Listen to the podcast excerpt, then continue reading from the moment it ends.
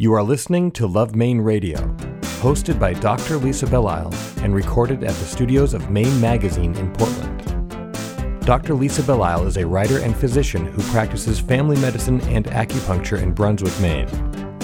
Show summaries are available at lovemaineradio.com. Here are some highlights from this week's program. Now, when I'm at like an event and there's no option for like where to throw my napkin other than the trash, it's like holding it above the trash can for the few fateful seconds and uh, uh, okay, I guess I have to let it go. It doesn't feel right. Well, nobody wants to be a landfill, a, a neighbor to a landfill, um, and you know landfills um, can grow in size quite rapidly. This is Dr. Lisa Belisle, and you are listening to Love Maine Radio, show number 247, Treasuring Our Trash, airing for the first time on Sunday, June 12, 2016. Gone are the days when we can toss our unwanted items in a landfill or burn them in the backyard. We have come to realize that we live on a planet that has finite space, a space that we want to keep clean for our children and the generations beyond theirs. Today, we seek to look at trash as a resource rather than refuse, with our guest Tyler Frank, founder of the curbside composting program Garbage to Garden, and Kevin Roche, CEO of EcoMaine. Thank you for joining us. Love Maine Radio is brought to you by Berlin City Honda, where the car buying experience is all about easy. After all, life is complicated enough, and buying a car shouldn't be. That's why the Berlin City Honda team goes the extra mile by pre discounting all their vehicles and focus their efforts on being open, honest, and all about getting you on the road. In fact, Berlin City recently won the 2015 Women's Choice Award, a strong testimony to their ability to deliver a different kind of car buying experience. Berlin City Honda of Portland. Easy. It's how buying a car should be. Go to berlincityhondame.com for more information. People who have been listening to the radio show for a while know that I'm a big fan of compost. I, I, can't deny it. I think that composting is a beautiful thing. And the individual I'm going to talk with next also believes that compost is a beautiful thing. I, I, I hope, I think. This is Tyler Frank, who grew up backyard composting in North Yarmouth, Maine. After graduating from Cheverus in Portland, he attended Boston College, majoring in economics. After returning to Portland, Frank explored a number of career avenues, starting a web company with a friend, working for a car dealership, and running for the Maine House of Representatives. Shortly thereafter, Garbage to Garden took root, Maine's first curbside composting program and the most successful program like it in the United States. Congratulations! Thank you very much. This is this is good stuff. I, I love that you um, have done so many different things and they've brought you back to composting. Yeah, I mean, I'm kind of just a lifelong entrepreneur, which I mean, in the broadest sense of the word. I just am a lot of different interests. I like to create things, and and creating an organization like Garbage to Garden has been definitely the most difficult and most rewarding so far. Tell me about the whole like economics major. I think I'll work on compost. Like it seems like as an entrepreneur, there might be other things that well, like web design or some of these other things Yeah. that you've done. Well, I mean, economics is just something that I'm personally interested in, economics and history. Um, eh, you know, when it comes to composting, um, it just seemed to me that it was, uh, you know, something that was needed, and therefore, you know, an opportunity. Um, I had started a web development company with my best friend James, who I grew up with um, in like 2007, I want to say, and that was just because he had the skills. He was a developer and a designer, and I, um, you know, I thought I could sell ice to an Eskimo. So together, our you know our powers, we could we could do that and be self-employed, and um, and that was kind of we learned a lot because we grew really quickly, and then um, you know we we grew too quickly, and then we couldn't sustain the uh, the revenue, and kind of blew up the company. Uh, we were young and learned a lot of lessons.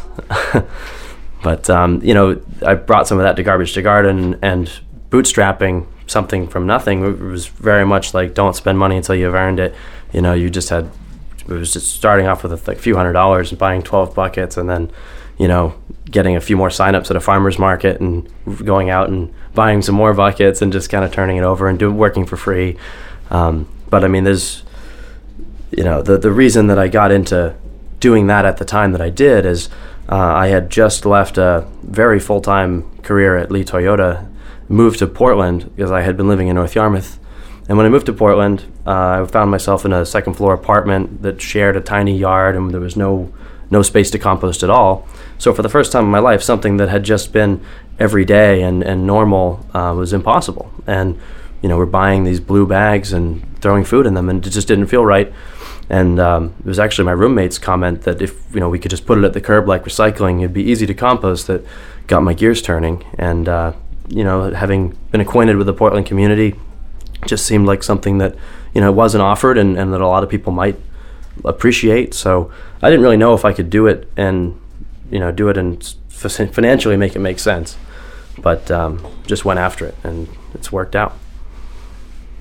I've had the same experience that you're describing. Um, it, there's something if you've been composting, if you've been, if you have a pile, if you have a rotator, you know, to put it in a bag that's going to then go to a landfill and then not biodegrade, or if so, like not for millions of years that there's something wrong. That just seems wrong. Not like a sin but it just seems it just doesn't it just it doesn't work. Yeah. Now when i'm at like an event and there's no option for like where to throw my napkin other than trash it's like holding it above the trash can for the few fateful seconds and then like uh, uh, okay i guess i have to let it go. It doesn't feel right but um, you know it was it was really something that most people in an urban area like portland had no choice but to do. Uh, so yeah, I, one thing that was interesting was you know I had the philosophy of like fail fast, fail cheap. If it wasn't going to work, I didn't want to put all kinds of time and money into trying to make it work. So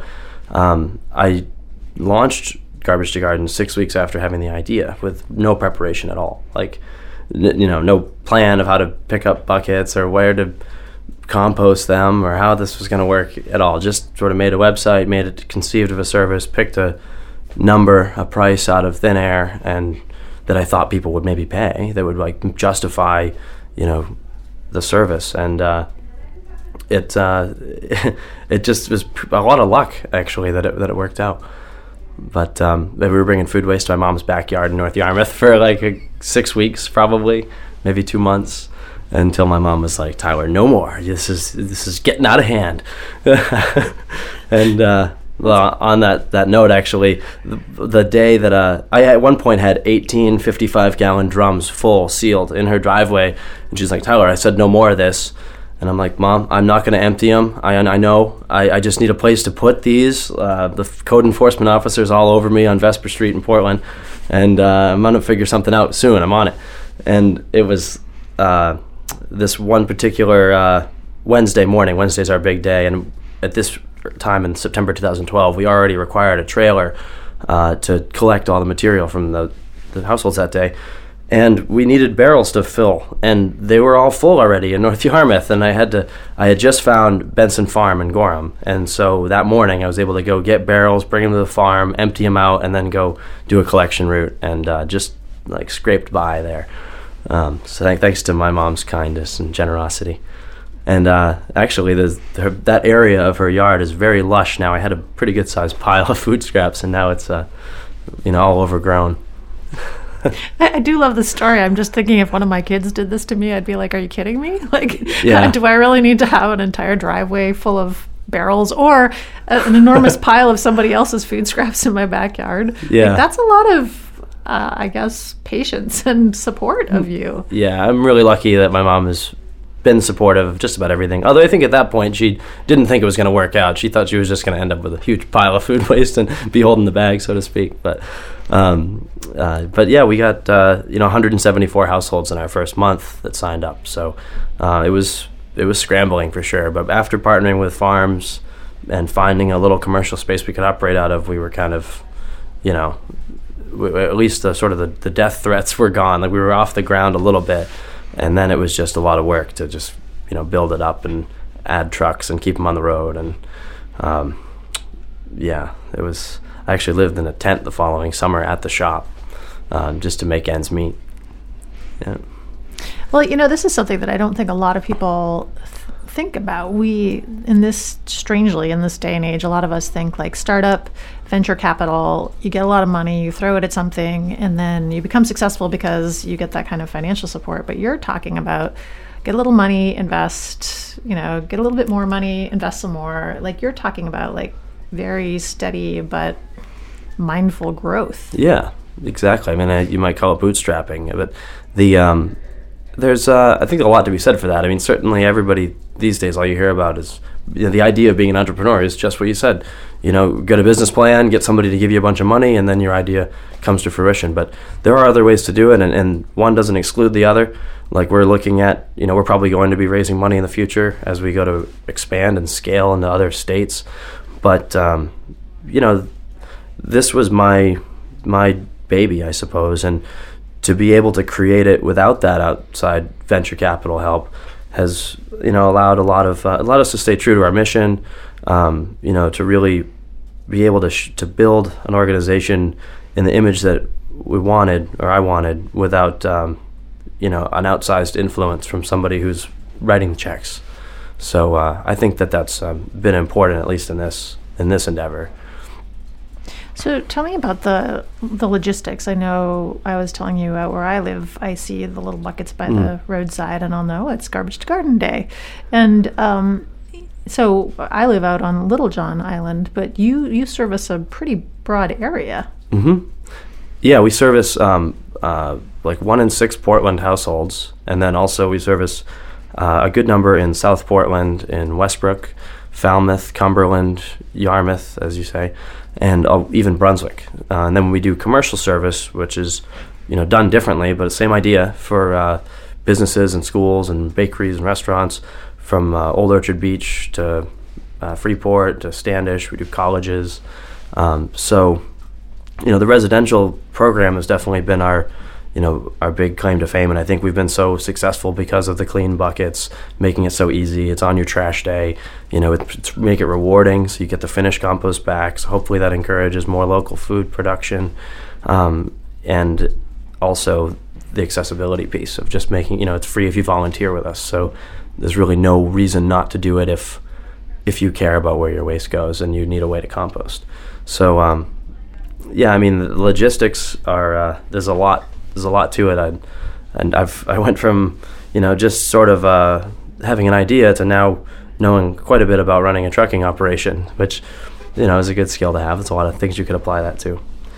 But um, yeah, so this I could take logistics in a lot of directions. Well, yeah. So okay, there's the, I, I, don't know when I was interviewing the guy from EcoMaine who talks about solid waste. Yeah. And he doesn't mean solid waste like human waste. He means like stuff that goes to possibly landfills, possibly recycling, that sort of thing. But he talked about the ick factor of composting. He's mm. a big hmm. fan of composting, but there is the ick factor. Yeah. So talk to me a little bit about that. Yeah, well, so someone's thinking about joining our program. They're like, well, is it going to smell? You know, like I'm going to have this bucket full of all this food scraps that's degrading in my house. It's like, well, yeah, but you're going to have that in your trash. You already, in fact, have that in your trash bag. So, you know, in one sense, being able to take all that smelly stuff out of your trash and put it in something else that's sealed that gets picked up every week allows you to uh, maybe keep your trash around and you know not put that bag out every week and stuff it full of for you know, we have some people who can go six weeks with one trash bag.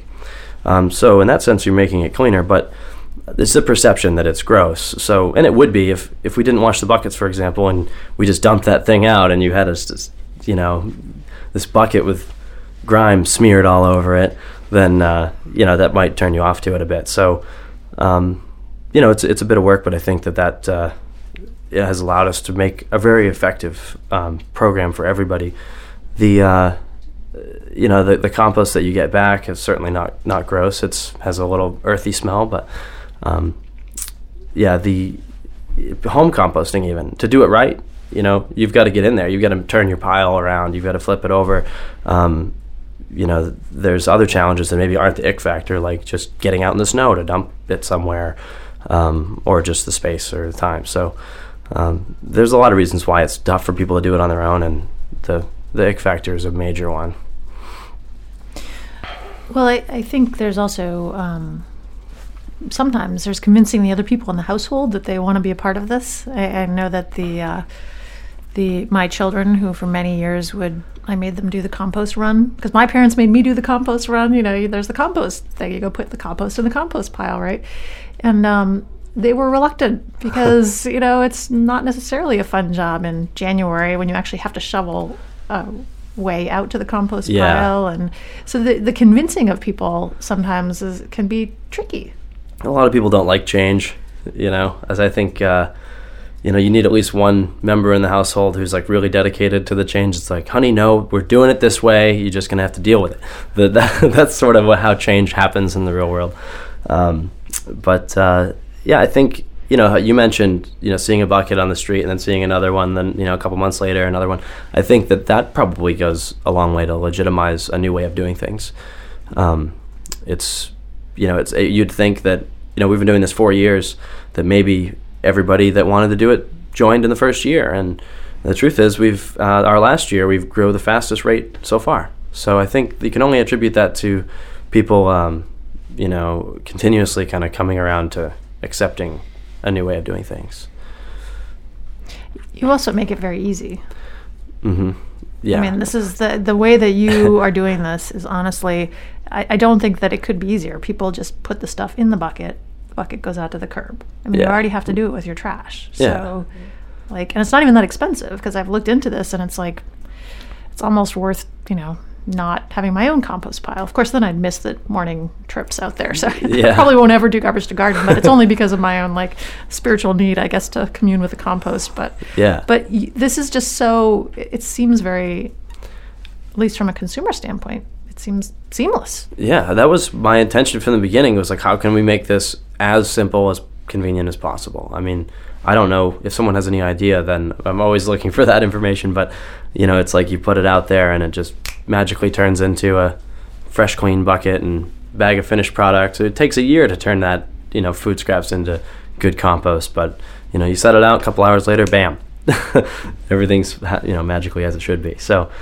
Um, and you know we also find ourselves answering a lot of questions not just about what can compost and what can go in the bucket and how we can break down meat and how things that aren't organically grown can make compost that's good for growing organic food. And you know we answer questions about how to use this finished product how you know can you know how to cut it with topsoil like how to use it for planting. And we do a lot of compost deliveries. We're installing raised beds for people this year. So we've uh, you know really kind of branched out into um, educating people in a lot of ways and uh, kind of participating at all levels of the of the loop of the life of food scraps. Food scraps have become a big issue. Yeah, they are. I mean, forty percent of what we throw away is uh, biodegradable, and nationally, three percent of that material is composted. So ninety-seven percent nationally is actually going to a landfill. Um, there's a there's a few issues with that. Uh, the you know the, I like to th- I think of composting as the most important issue of sustainability because it's got three pillars to it. One is obviously waste reduction. Forty percent of what we throw away is like the largest single component of municipal garbage. Um, but also, when food scraps break down in a landfill, there's no oxygen, uh, and in that environment, they release the most methane and carbon dioxide. And methane is 20 to 30 times stronger than CO2 as a greenhouse gas. So it all adds up that, that food waste in landfills is one of the largest contributors to greenhouse gas emissions. So if you're cutting that back, you're reducing that in a major way. And then the third pillar is, you know, our whole food system is somewhat unsustainable. It's based on, you know, importing a lot of uh, chemical fertilizers. You know, you're just sowing the ground with you know liquid like nitrogen and NPK. We, know exactly. I don't know exactly what they do, but I know that they're not putting the actual organic material back in the soil. They're just adding the liquid fertilizers, and over the time, you know, you're pulling the the organic matter out, and that's what holds all the water in the soil. So that's why soils get harder and drier and require more fertilizing to be able to produce the same amount of food. so it's just sort of a long-term path to being able to produce less food and having a less productive soil if we don't return those nutrients. I mean, there is a carbon cycle, and it, you know, it, it needs to be a cycle in order for it to work for thousands of years. So I was kind of on on one there about the uh, importance of it, but um, um, you know, I, I just think that it's uh, it is the most important issue of sustainability in our time. And they're doing this at an international level as well. They're thinking about food waste at, on an international level. Yeah, I um, I mean, I get kind of focused in on the you know, on what we're doing here on the ground, but you hear about it from all all directions. Um, there's, you know, I, there's a, a, documentary out there, Just Eat It, that I just saw recently. Um, a, you know, it's about people that survived growing all around the country. I think it was some amount of time, like a month or several months, that they ate nothing but uh, food from dumpsters that was being thrown away that was totally good. And it was trying to educate you that sell by dates are not when food goes bad. You know, that's just something that is on there that doesn't necessarily mean that food's bad. You got to use your senses to determine if something's good to eat or not. And, um, you know, I think something like one third of the food that's produced on the planet goes to waste before it ever is like potentially consumed by someone. So there's more to the issue than just what do we do with food that's wasted, but how can we cut back on the waste of food? You know, have a little bin in your fridge that is a use eat me first bin, you know, and put things there that are going to go bad. So um, I think that you know having people once people start separating their food scraps and are putting them in a different bin, you see how much you do waste. You know that's that's money. Um, if you can find a, you know people start to find ways to reduce the amount they're throwing away and find ways to actually eat it before it gets to that point. So I hope that we're helping to encourage that change. And uh, but yeah, internationally, I think I the, it's like the UN's theme for the year was uh, uh, food food waste reduction. Um, I don't know much about their initiative to tell you the truth, but um, I do know that you know I mentioned that three percent of the food scraps nationwide are composted in Maine, I'm proud to say that's extremely different. The, in Portland, it's about 25%, uh, thanks to us, and now even other companies that have come in to help get that stuff out of the waste stream. And you work with local farms. Mm-hmm. Um, is there like a big? I just, I'm just kind of curious. So, is is there like a giant compost pile somewhere that you're oh, yeah. constantly turning and moving and? There's a few of them. Uh, there's we our first farm we worked with is Benson Farm in Gorham, and that's still where a lot of material goes. And that's a huge compost pile. I mean, they they have windrows, which is just another fancy word for a long pile that are probably 15 feet tall and you know 15 feet wide and 200 feet long, and you know there's just dozens of them, and they get turned periodically. Nature does all the hard work. All you really do is monitor piles, make sure you get the right balance of carbon and nitrogen material, and turn it when like the temperature starts to drop. It might mean that it's not getting enough air. So um, yeah, it's a it's an enormous pile, and that's actually the reason we can accept meat and dairy and bones and paper towels, stuff you can't really do in your backyard, just because the, when it gets that big, the bacteria uh, that that live in that pile heat it up to higher temperatures, and and then new bacteria, thermophilic bacteria, will come in and can break down more complex proteins. Um, actually went there. I was at the farm once uh, recently. Well, I guess it might have been a little while ago, but there was a whale that had been found on the beach. Um, I want to say it was maybe a beluga whale, but they put that whale in a compost pile, give it a month or two, go back and open it up when the flesh is degraded, but not the bones, and can exhume the bones for um, for students. So that's that was pretty cool.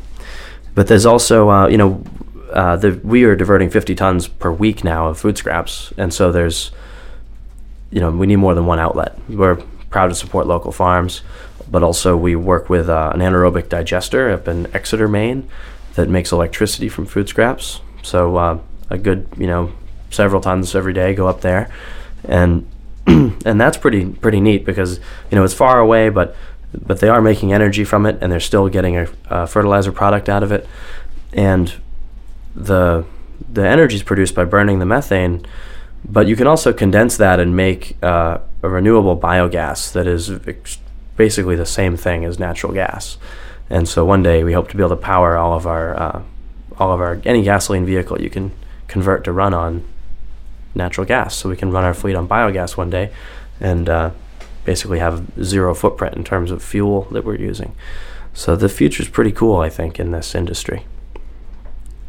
How many households do you currently have? Uh, we've got uh, we've broken five thousand, so uh, it's it's quite a few. And then we have got, you know, uh, one to 150 probably commercial locations that we compost with. What's your What's your goal? What would you like to see happen? Well, I, I used to I started out, I had a goal of five thousand households. Just was an arbitrary like that would be a lot kind of number. Um, but the the goal is to get, you know, our is the goal is to get all the food scraps out of the landfill. And where you know how far do we extend that? Certainly, I consider Southern Maine uh, as our target area right now, but we think we have a program that's successful enough that we can replicate that in other urban areas. We're aiming to do that very soon, actually, in Massachusetts, and Vermont has uh, uh, Vermont and Mass and Connecticut and soon Maine all have um, organic waste bans, landfill bans. So they're phased in, and they start with just uh, large generators that make one ton or more per week. Um, and they say that you have to send it to a composting facility or an anaerobic digester. and that's going to step down closer and closer to the household level. And so it's sort of making the market in those areas. And a lot of towns and businesses are really struggling to figure out how they're going to comply with this. And um, they really they need us down there. So we're going to be trying to replicate our model. Um, I mentioned James, who I started the web development company with, I grew up with. He's on our team now, and he's built a proprietary software that manages our whole operation. So um, soon, drivers will be able to actually just use tablets in the trucks to complete the route, and everything's just managed all live and very seamless. And it will also enable us to communicate with trucks in other states, so that we can start these satellite operations and still have our home office here in in Portland. Um, so that's that's where we're trying to go with it. Who ever thought that garbage could be so glamorous? Yeah. it's good stuff, actually. Um, how do people find out about Garbage to Garden? How do they find out about it? Well, there's a lot of information on our website, garbagetogarden.org, and um, you know, we are at 57 Industrial Way in Portland. It's a pretty cool area. They call it uh, Industry Ale Way because that's where all the breweries are at Allagash, Bissell Brothers Foundation. So people can come by for a tour and visit with us and uh, stop and have a beer somewhere right afterwards if they like. Well, I'm really interested in what happens in your in the future, in the future of Garbage to Garden. I'm, I'm, I'm kind of fascinated by all of this. It's does my heart good knowing all these years I had to fight with people to talk about the importance of compost. Even people in my own household, like composting is so important, but it makes me feel happy that I'm now, along with 5,000 other households that are at least participating in your program, and I'm sure countless other people who are doing their own composting. I'm so glad it's become a thing. I know that our audio producer Spencer, he's a big fan of composting. We're all we're all on your side, Tyler. um, but I give you a lot of credit for hanging in there and finding something that really works and making it like a really practical solution. Yeah. And we, you know, I mentioned we're branching into other areas. Like we do uh, this summer, we're doing all kinds of events. Um, we events are very wasteful, and that's not just food, but all kinds of waste. So we um, partner with event planners to provide a zero waste event service and try to uh, incentivize the food trucks and things coming in to use recyclable and compostable materials and we make uh, you know compost and recycle stations available all over, and um, just to make it as close to a zero waste event as possible with volunteers and such. So we're gonna you're gonna see us at all these concerts and Fourth of July in different places, and um, you know as much as possible we want to be uh, you know we want to connect with the communities that we're in um, to to help foster that social change. We've been speaking with Tyler Frank, who is the um, one of the originators of Garbage to Garden. He's the founder. Um, I'm excited to hear about what's going on, and I probably should be less excited about composting because it doesn't seem that exciting, but but I am, and I, I, love what you're doing, and I'm really appreciative that you came in and you talked to us about this today. Yeah, well, I'm really glad to be here, and I hope to be back sometime. Absolutely. Experience chef and owner Harding Lee Smith's newest hit restaurant, Boone's Fish House and Oyster Room, Maine seafood at its finest joining sister restaurants The Front Room, The Grill Room, and The Corner Room. This newly renovated two story restaurant at 86 Commercial Street on Custom House Wharf overlooks scenic Portland Harbor. Watch lobstermen bring in the daily catch as you enjoy baked stuffed lobster, raw bar, and wood fired flatbreads. For more information, visit theroomsportland.com. Portland Art Gallery is proud to sponsor Love Maine Radio. Portland Art Gallery is Portland's largest gallery and is located in the heart of the Old Port at 154 Middle Street. The gallery focuses on exhibiting work of contemporary Maine artists, and we also host a series of monthly solo shows in our newly expanded space. The current show schedule includes Eric Hopkins, Matthew Russ, Jane Dahmen, William Crosby, and Ruth Hamill, to name a few. Please visit our website for complete show details at artcollectormaine.com. Today, it's my great pleasure to speak with Kevin Roche, who is the Chief Executive Officer of EcoMaine. As a result of a nationwide search, Kevin joined EcoMaine in 2004. He has worked in the field of solid waste management since 1988, and his experience includes positions as the Director of Solid Waste for Broome County, New York, Materials Recovery Administrator for the City of Glendale, Arizona, Manager for Metro Waste in Rochester, New York, owner of MRF Incorporated, a recycling facility in Rochester, New York, and the Solid Waste Coordinator for both Monroe County and the City of Rochester, New York. Kevin is a 1989 graduate of the University of Buffalo, where he received a Bachelor of Science degree in Geography and Urban Planning. He also holds an associate degree in Business Administration. Thanks for coming in today. Thanks for having me. You have a lot of really impressive credentials behind you. You've been in a lot of different places doing this work for a while. Sure have, and uh, those experiences uh, all across the country um, have worked well um, in in developing good policy in solid waste management and recycling it's not a glamorous position. The whole like the whole solid waste thing, just the name solid waste. It doesn't seem like it's glamorous, but it's very important. Uh, it, it isn't glamorous, and, and when I graduated from the University of Buffalo, you know, my my passion at that time was uh, computerized mapping. We know it now today as Google, but back then in the '80s, we didn't have Google. It wasn't mainstream, but I loved maps. And I struggled with entering the career of, of solid waste when I really went to school for mapping. So, how did that happen then? Well, the first, I did an internship with the city of Rochester, and my first project was to um, assist the city in putting garbage routes onto maps. And at that time, they were still doing it by hand, and we wanted to introduce this computerized mapping, really, Google, Google Earth. and so that was the start of it. And so I, I did a pre, uh, I worked on a project for the city um, kind of got uh, in deep into solid waste management. At the same time, they wanted to uh, develop a recycling program, and it caught on, and uh, I never left it. You also have this um, geography interest. How does that play into all of this? Is this part of the map thing? It really is. I mean, I've always been intrigued with maps, and um, and of course, uh, you know, now that we have Google Earth, you know, I, I spend a lot of time on that. Um, but solid waste management, um, you know, has a, a very close connection um, to uh, the area of, of mapping. So, when you say solid waste management, what types of solids are you talking about? So uh, my area is is is, is trash, and um, I tell my five year old son, you know that uh, you know I'm I'm a garbage man, and um, he sometimes looks at me funny, um, but uh, it's managing um, what we throw away in our society, and uh, whether we recycle it, whether we digest it, compost it, um, all of those things is, is something that uh, we're very interested in. So I can't even tell you. It's like my heart be still. I love talking about this because I think what you're talking about is really so important. We we are creating things that we're putting out into the environment that need to go somewhere. And for a long time we were burning trash or we were putting the trash in enormous landfills and that just wasn't sustainable. So now you're actually working on making sure that the waste stream is diverted into the appropriate places. And this is great. That's exactly right. Um, the placement, as you call the placement of waste, it's, it's so important um, as, a, as a civic duty to make sure that uh, the different types of waste end up in the right place. And really, that's uh, what my job is all about, is to ensure that happens. Um, we make mistakes. Um, we don't always get it to the right place.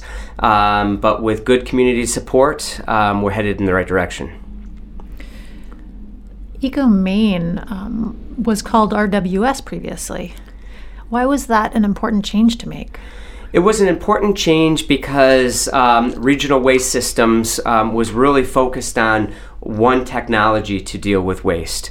And um, we felt, uh, along with the board of directors, um, of which there were 29 members of, of the board, um, we felt that uh, we really need to focus on an integrated approach um, to dealing with solid waste with uh, many answers rather than just having one answer on how to deal with uh, uh, with solid waste. So there's really no silver bullet in this industry.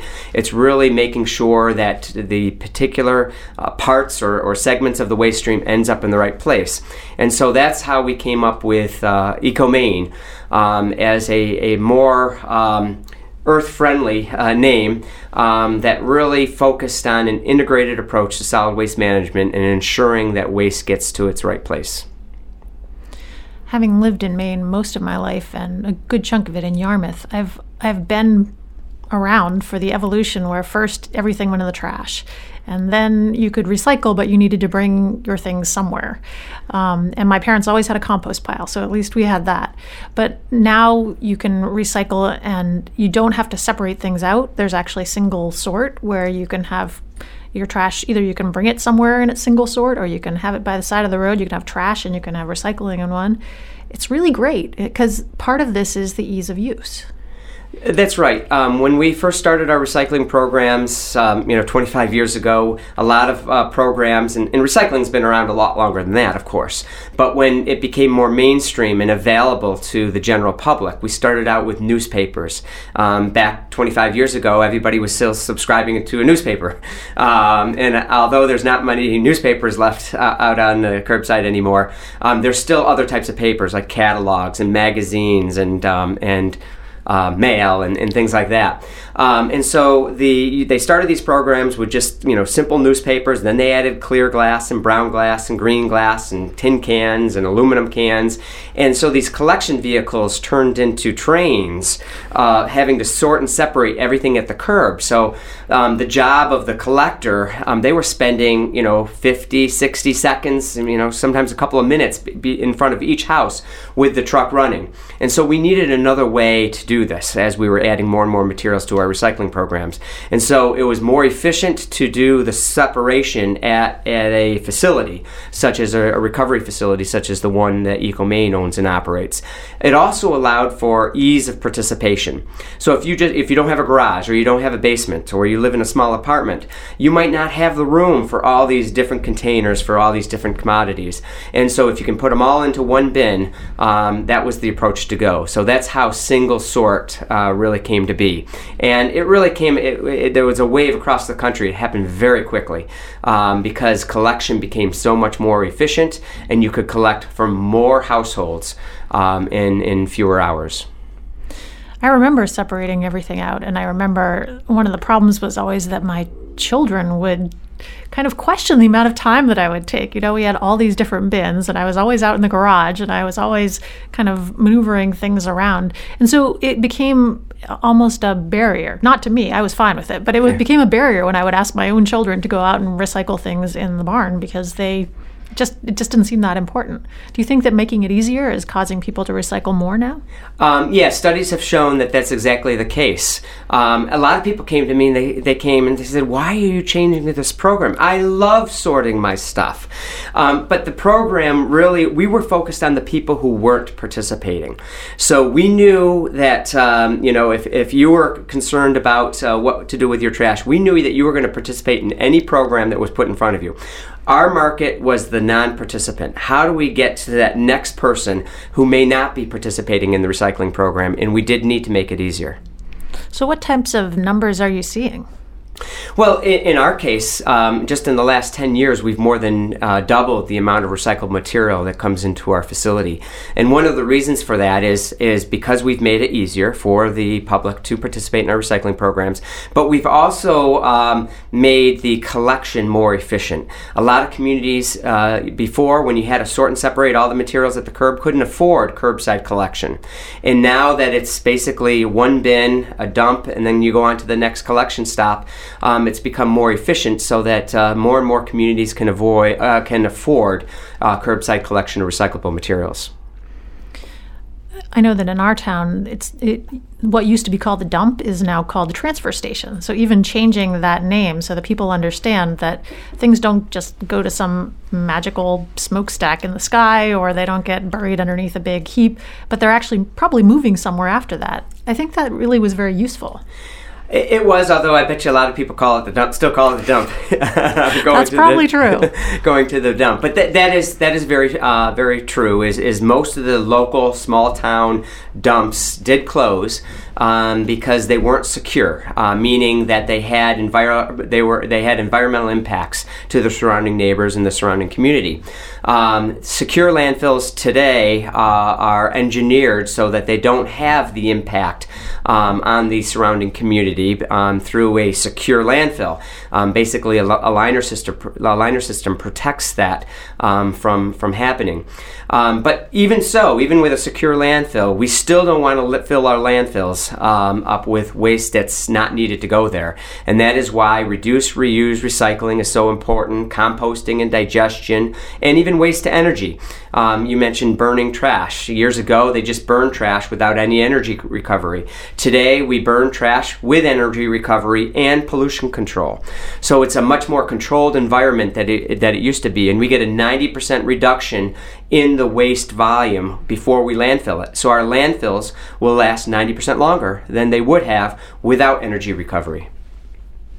So, what are some of the problems with having landfills that rapidly fill up with trash. I mean, what are some of the health hazards? What are some of the community hazards? Why don't we want to keep doing what we've been do- what we were doing for decades?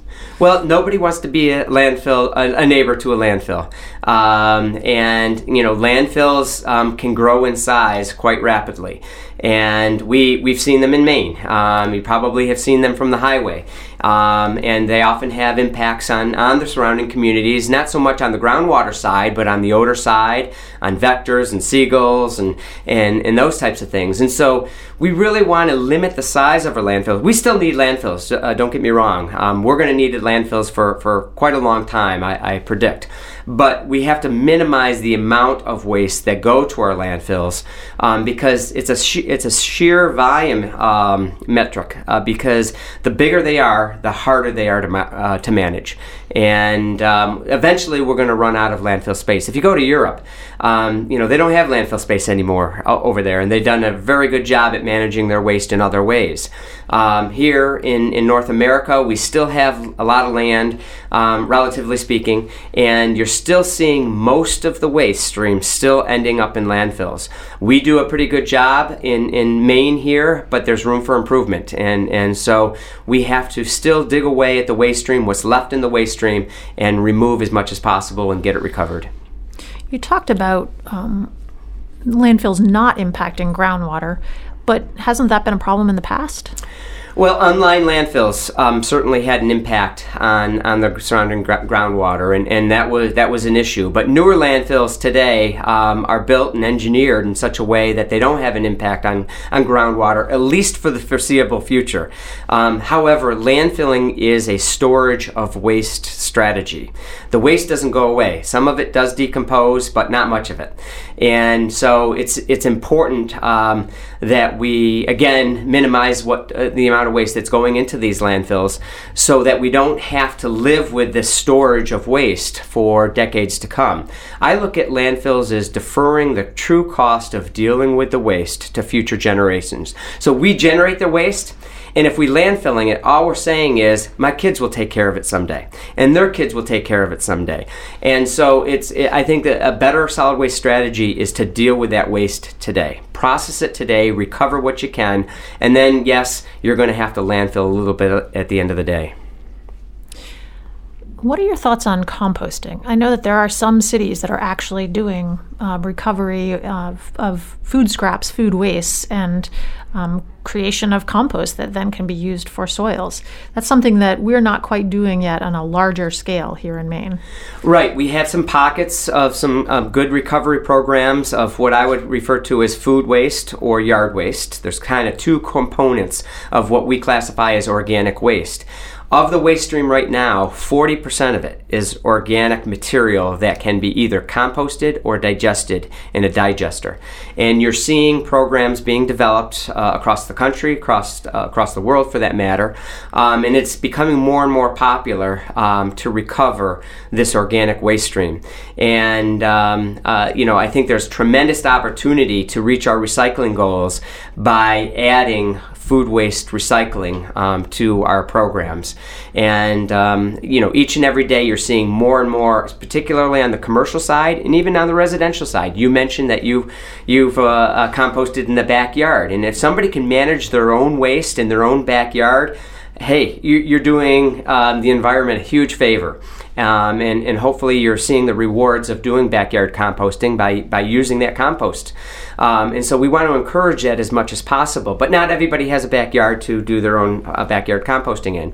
And, and so we want to make sure that there's an infrastructure that is a solution to recovering this portion of the waste stream, 40% of the waste stream right now, um, and, and get that, remove it from the waste stream and get it recovered to a, a, a to a usable function the reason I started composting was because my parents composted, and I suspect that my father's father also composted. Um, but I still get a little flack. I still get a f- little flack from my family. They make a little fun of me because I am so not wanting to put that apple core into the trash. You know, it, it actually has to become something that is important to you because otherwise it's easy enough to just say, oh, I'll just, there's the trash, I'll just put it in there. What's your experience with that?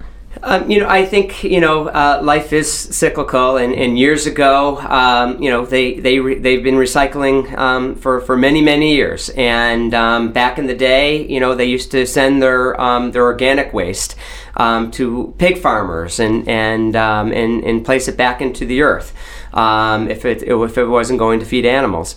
So um, yeah, I, I, can appreciate what you're saying is is that it's kind of coming back uh, once again because I think what happened over the years is we relied too heavily on on straight landfilling, and it's caught up with us because these landfills are becoming giants. And um, when you see them, all you have to do is take a quick look. I mean, we're talking, you know, within 30 seconds, you can see the crisis um, that is happening when it comes to landfilling. I call it a crisis because if you don't see it, then you don't know it's a crisis. Um, but eventually, this waste is going to come back, um, and we're going to have to deal with it. And um, so, uh, food waste is, is an easy way, I, I say easy, relatively easy way, um, to help um, divert material away from landfills. The problem with food waste is it comes with the what I call the ick factor. So if you have a, a, countertop little container for food waste and you put your banana peels in there and your um, cucumbers and, and, leftover lettuce and things like that, um, you know you have to manage it because you don't want fruit flies and you don't want odors and and um, and so it's a little bit harder than just recycling because if you recycle your newspapers, you don't have to worry about fruit flies, um, or your laundry detergent containers aren't going to become uh, you know they aren't going to have an odor. Um, so uh, it definitely it takes more participation when it comes to recycling food scraps than um, yard waste or recyclables or any other fraction of the waste stream. Is it also important to be careful with um, what we actually purchase to eat, to wear, to use?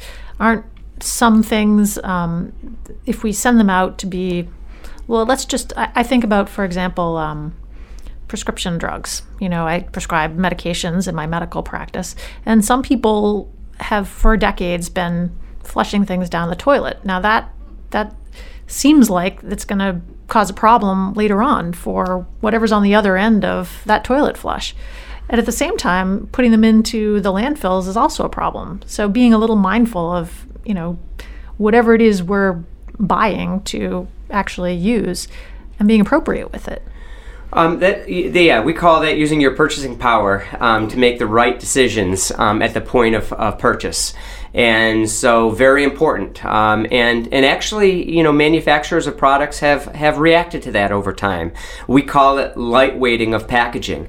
Um, for example, you know the the water bottles these days don't use the nearly the amount of material or plastic to make the to make those bottles as they used to. And if you know sometimes they're even hard, they're so thin now that sometimes they don't even stand upright. Um, you know when they're half full. So um, certainly, um, using your purchasing power is important. You know, and when it comes to uh, prescription drugs, you know, we have an answer for that. Um, we have collections um, for those materials, and we um, send them through the waste energy facility, so they're destroyed. Um, and and with all the packaging that comes from uh, prescription drugs, because it's usually more packaging than it is the actual drugs themselves and um, and so we do recover energy from from that waste, and it's and it is destroyed. So um, in, in our case, I, th- I, think we have a pretty good solution um, for processing that particular material, and um, and that's where you always have to find the right place for every por- for every uh, item in the waste stream. So one of the, the, reasons that we had you on the show is one day I was behind, and I told you this story already, so forgive me for repeating myself. But one day I was behind an enormous recycle container that said EcoMaine, and there were these lovely paintings on the side. And it just seemed so friendly. It made me want to. I, I think it was like a starry night, almost like a Picasso kind of painting it made me want to participate. It made me want to bring my recycling down and put it in the container. Is there some sort of strategy behind this? Um, we're drawing attention to ourselves. Um, we um, feel that it's very important um, to uh, to have an outreach campaign that's effective. Um, because we can't operate in a bunker. We need participation from our businesses and residents in our communities. And without that, um, our programs will won't be successful. Um, not not even a chance. And so we spend a quite quite a bit of money, uh, hundreds of thousands of dollars, on outreach and awareness. But we feel that that investment has a return for us, um, and the return is good participation from our communities in the programs that we offer. And so that's one example of of, of uh, getting the word out and and making people question. Okay, what's happening to that container? What's in that container. Um, is it recyclable materials? Um, we have been doing commercials. We have a full time educator that all he does is go from school to school. And if the schools are willing, almost on a daily basis, we have tours of our facility. Because we feel if you spend a half hour, 30 minutes, 60 minutes at our facility, um, that you become an advocate for good solid waste uh, practices. And so now you become our outreach uh, coordinator and help spread the word and advocate um, on our behalf. So thank you very much. Well, as I said, I, I love this stuff, and people actually make fun of me because I, I think that all of what you're talking about is so important. You know, that you, it's the inputs, it's the outputs, it's the placement, it's the mindfulness of the choices that we make. And really, I think it's important. The way that you're talking with me about it is very um, welcoming and appropriate. I don't feel as if EcoMaine is doing finger wagging and saying people need to do this because they're bad if they don't. I feel like what EcoMaine is saying is, hey, we're all part of this and we can all make an impact. Yeah, and I think um, the the EcoMaine as an organization, which is publicly owned by our member communities, um, is unique um, when you look at it in, in North America um, because of its very deliberate, organi- organized way of managing solid waste and recyclable materials. Kevin, how do people find out about the work that EcoMaine is doing or some of this outreach that you are willing to have people participate in? We encourage you to w- visit our website, ecomaine.org. Um, and we try to keep it fresh and current with all the latest and greatest information. And if you're not finding what you're looking for, let us know.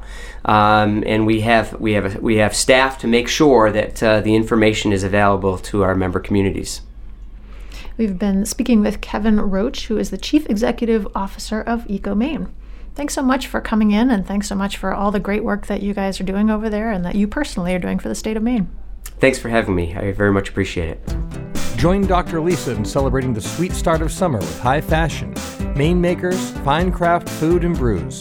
June 18th, 2016, at the third annual Biddeford Ball Black and Tan charity event. Designer Roxy Sugar presents Maine brands on the runway including Nuthatch, Chart, Sea Bags, Bowline, Angel Rocks, LL Bean boots, and more. Proceeds will benefit Mainers feeding Mainers Harvest for Hope Farm to Pantry program through Good Shepherd and other local food banks. DJ Baby Blue, New York City's veteran of mashup, will keep you moving all night long with his legendary vinyl sounds. More information and tickets available at www.biddefordball.org. You have been listening to Love Maine Radio, show number 247, Treasuring Our Trash. Our guests have included Tyler Frank and Kevin Roche. For more information on our guests and extended interviews, visit lovemaineradio.com. Love Maine Radio is downloadable for free on iTunes. For a preview of each week's show, sign up for our e newsletter and like our Love Maine Radio Facebook page. Follow me on Twitter as Dr. Lisa and see my running, travel, food, and wellness photos as Bountiful One on Instagram. We love to hear from you, so please let us know what you think of Love Maine Radio. We welcome your suggestions for future shows. Also, let our sponsors know that you have heard about them here. We are privileged that they enable us to bring Love Maine Radio to you each week. This is Dr. Lisa Belisle. I hope that you have enjoyed our Treasuring Our Trash show. Thank you for allowing me to be a part of your day. May you have a bountiful life. Love Maine Radio is made possible with the support of Berlin City Honda, The Rooms by Harding Lee Smith, Maine Magazine, Portland Art Gallery, and Art Collector Maine. Audio production and original music have been provided by Spencer Albee. Our editorial producer is Kelly Chase. Our assistant producer is Shelby Wasick. Our community development manager is Casey Lovejoy and our executive producers are Kevin Thomas, Susan Grisanti, and Dr. Lisa Belisle. For more information on our host's production team, Maine Magazine, or any of the guests featured here today, please visit us at lovemaineradio.com. Here's a clip from our interview with Lael Couper Jepson from next week's program. I literally walked into this leadership retreat uh, that I had done many times before, and for the first time, I just saw this. It was the top 150 leaders of the company, and I just saw this sea of white men in their 50s and 60s primarily, and a few women, but all I could see was the predominantly white men. And at the same time, I looked down and I was 10 months pregnant. It was probably should not have even been at this retreat, but I loved it. And so I was very sort of ripe with child, so much so I couldn't even see my toes from underneath my belly. And it just struck me in that moment, that visual of I I'm a woman. And sounds so simple and basic to say that now, but it clicked for me in that moment. And that that was the moment that began everything, that changed everything because I started to see myself as different and I started to get curious. The first part of my journey was to get curious of how that happened and how was I culpable? How did I um, allow that to happen at the age of 34? Um, how how did I get to this place? So there was the unraveling of that, and there was rage and anger that came up um, behind that, and um, processing through that. Um, so it began with curiosity. It moved into anger um, it it had me start to look outward into the world and say, where where are the women? Where am I out there? And what what's happening? I, at that time, I had an advanced degree, and I knew the statistics of the disconnect between women who are uh, women who are uh, getting advanced degrees and actually accelerating into the C suites, and it wasn't really uh, in the boardrooms. It wasn't really working. So um, I surprised myself and realized um, that um, I wanted to dedicate my work in the world to working with women, which took me by surprise because uh, I I couldn't ha- I did not see that coming. That was not a dream I had growing up. I didn't identify as being a feminist. I didn't identify as being a woman. So here I am dedicating my my professional uh, life to this, informing She Changes, which I went on to do, and it was a journey. I had a, a I've worked with a lot of men who I love um, and still love who were like, "You're cutting off half your market share by just working with women. You really should think that through." And I did. And I was thinking, "Oh my God, what am I doing?" But something wise within me has governed all of my work with She Changes, this book, and I've trust. I've invested in that. I've often joked that that's the key stakeholder in my business. That wise voice in me and it served me well. So it um, all of the work, the book that you hold in your hands, is really the culmination of my journey of the past ten years. that has taken me to this point. And it uh, began as a conversation about being woman, and then it, as I teased it out further, it began. It became about the range of who I am as a woman and making space for the masculine energy in myself, which I had shamed a lot. And so asking myself where I participated in that shame. And then the feminine energy, what did that even mean? I mean, so it was it was quite a inside out thrashing around. I call it a street fight on the cover and an aria because it was totally inspired. And it's such an honor to have gotten that. I'm so glad it's out. yeah. It's interesting that you would talk about feminism because looking back through the book in preparation for today, um, I really was struck by anger Yeah. and and the quote that you gave by Gloria Steinem. Anger is energizing. The opposite of anger is depression, which is anger turned inward. And then you ask the question, why is it that when a woman gets angry, she is shamed?